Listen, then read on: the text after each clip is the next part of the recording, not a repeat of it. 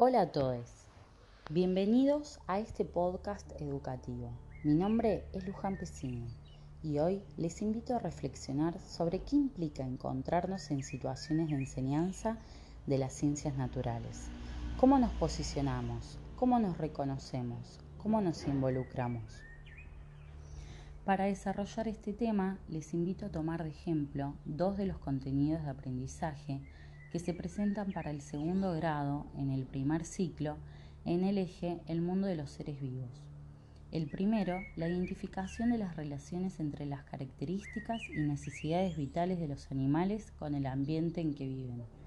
El segundo, la, identificación de las relaciones entre algunos comportamientos de las plantas y de los animales y los cambios que ocurren con regularidad en los ambientes.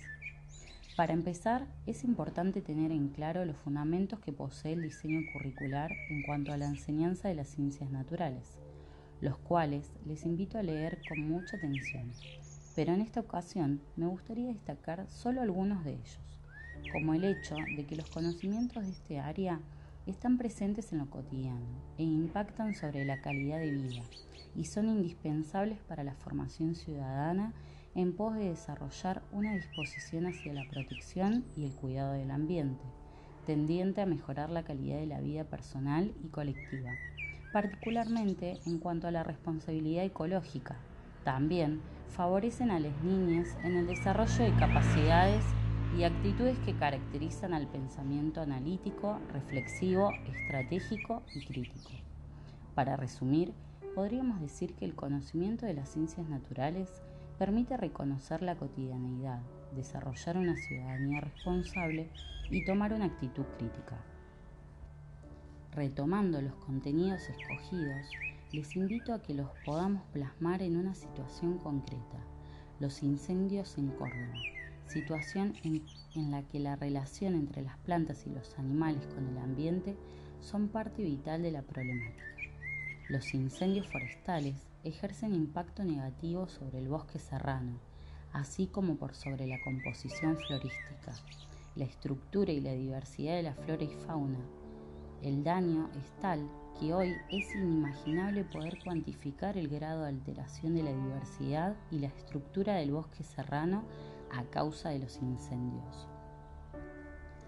Más allá de buscar casos concretos, por ejemplo para el estudio de un contenido, es importante desarrollar propuestas innovadoras que promuevan una educación humanística, ciudadana, cultural y social de las ciencias naturales, tal y como señalan Vázquez Alonso, Acevedo Díaz y Manacero Más, permitiendo así integrar contenidos ambientales y biológicos y achicar así las brechas entre las culturas científica y humanista.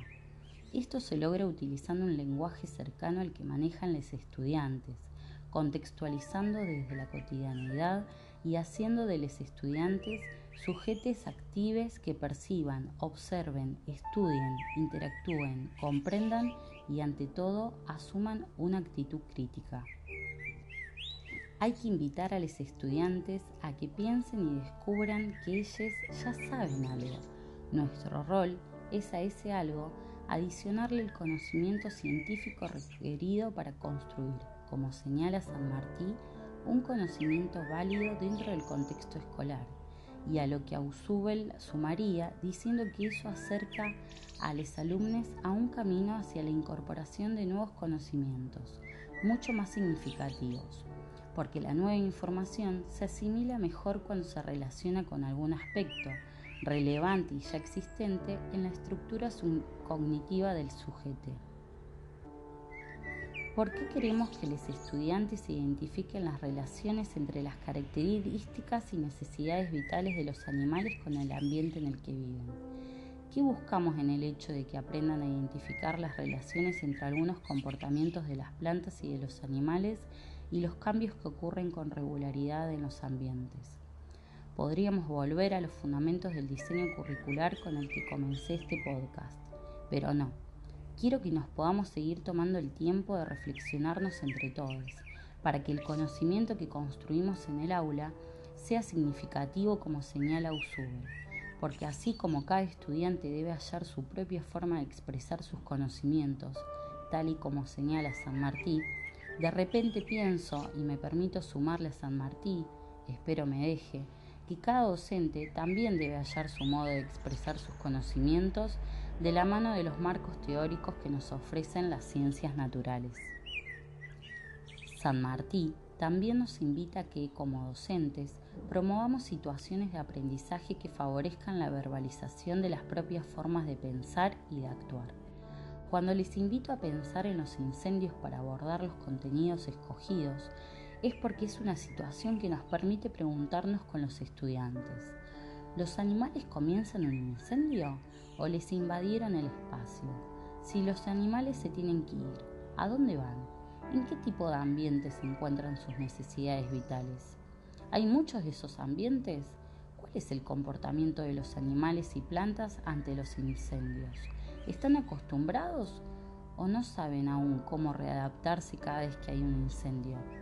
Tantas preguntas más que podríamos hacernos, tantas respuestas que podríamos dar, pero es mejor construirlas, ¿no? San Martín alerta que hay una gran diversidad de motivaciones e intereses y múltiples condicionamientos culturales y debemos tomar estas cuestiones como parte de nuestro marco de aprendizaje. El desarrollo de contenidos debe tener en cuenta también, indudablemente, el acceso a la formación científica necesaria para el abordaje de nuevos saberes. Daza Rosales, Arrieta Vergara y Quintanilla Gatica señalan no solo que esto es un derecho, sino también un deber. Y aquí vuelvo a los fundamentos del diseño curricular. Un deber para justamente actuar como ciudadanos autónomos y responsables. Es necesario que la cultura científica esté al alcance de todos los ciudadanos para poder formar un saber compartido y así formar una sociedad democrática, una sociedad que indudablemente se encuentra relacionada al mundo de los seres vivos, de los animales, de las plantas, Así lo señalan Mazzarini y Schneck cuando dialogan sobre esa relación entre ciencias y sociedad, donde nos invitan a problematizar y reflexionar respecto de las relaciones que pueden establecerse entre los problemas de las ciencias naturales y las problemáticas sociales que involucran a la ciencia, ya no como dos campos separados que producen conocimientos de distinto orden, sino como conocimientos que se encuentran implicados e íntimamente relacionados. Los incendios. ¿Es un problema de las ciencias naturales? ¿Es un problema para las plantas? ¿Para los animales? ¿Se destruye el ambiente de los animales y de las plantas o también el nuestro? ¿Es un problema de la sociedad toda? En el aprendizaje con los estudiantes debemos trabajar desde una complejidad que deje atrás la segmentación y nos permita trabajar la biodiversidad. En este sentido, es propicio tomar lo dicho por Bermúdez y Nolí en cuanto a que es promisorio asociar a la biodiversidad con la salud humana, a la dinámica de ecosistemas asociadas a actividades antrópicas y actitudes tales como el respeto y la sensibilidad hacia los seres vivos y al medio ambiente en el que viven y se desarrollan.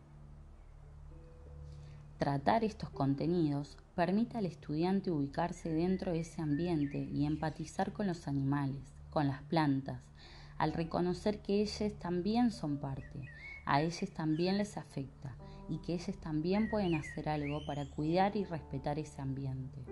Como indican Mazzarini y Schneck, comprender estas vinculaciones es de suma importancia para analizar las problemáticas sociales y delimitar el tipo de aportes que pueden realizar las ciencias naturales para la comprensión y resolución de este tipo de cuestiones, especialmente las que afectan negativamente al medio ambiente.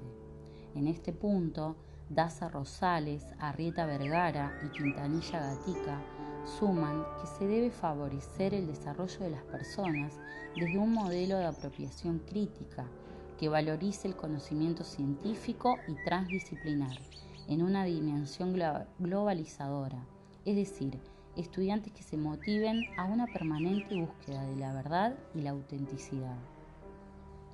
Conectar al alumno con problemas cotidianos para que resuelva con esa autonomía que señalan los autores es a lo que llamamos conocimiento para la acción.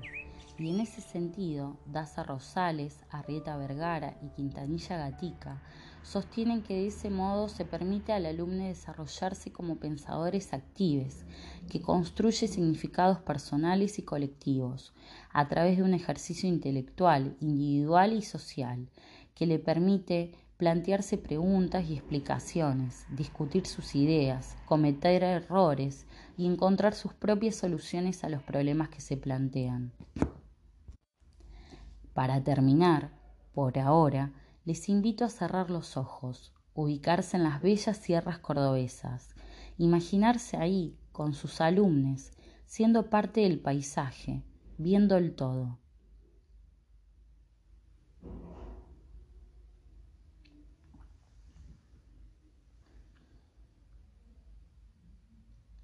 ¿Pudieron? Espero que sí. Yo creo que ahí está la respuesta. Ahí está el fundamento del por qué enseñar ciencias naturales, del por qué simplemente enseñar. Comprender la totalidad nos hace reconocer nuestra humanidad. Podemos leer cientos de libros, cursar materias, graduarnos de la facultad, escuchar idóneos, especializarnos, pero si no tenemos un sur, difícil sea internalizar los objetivos y metas que permitan coeducarnos con los alumnos en el marco de las ciencias naturales.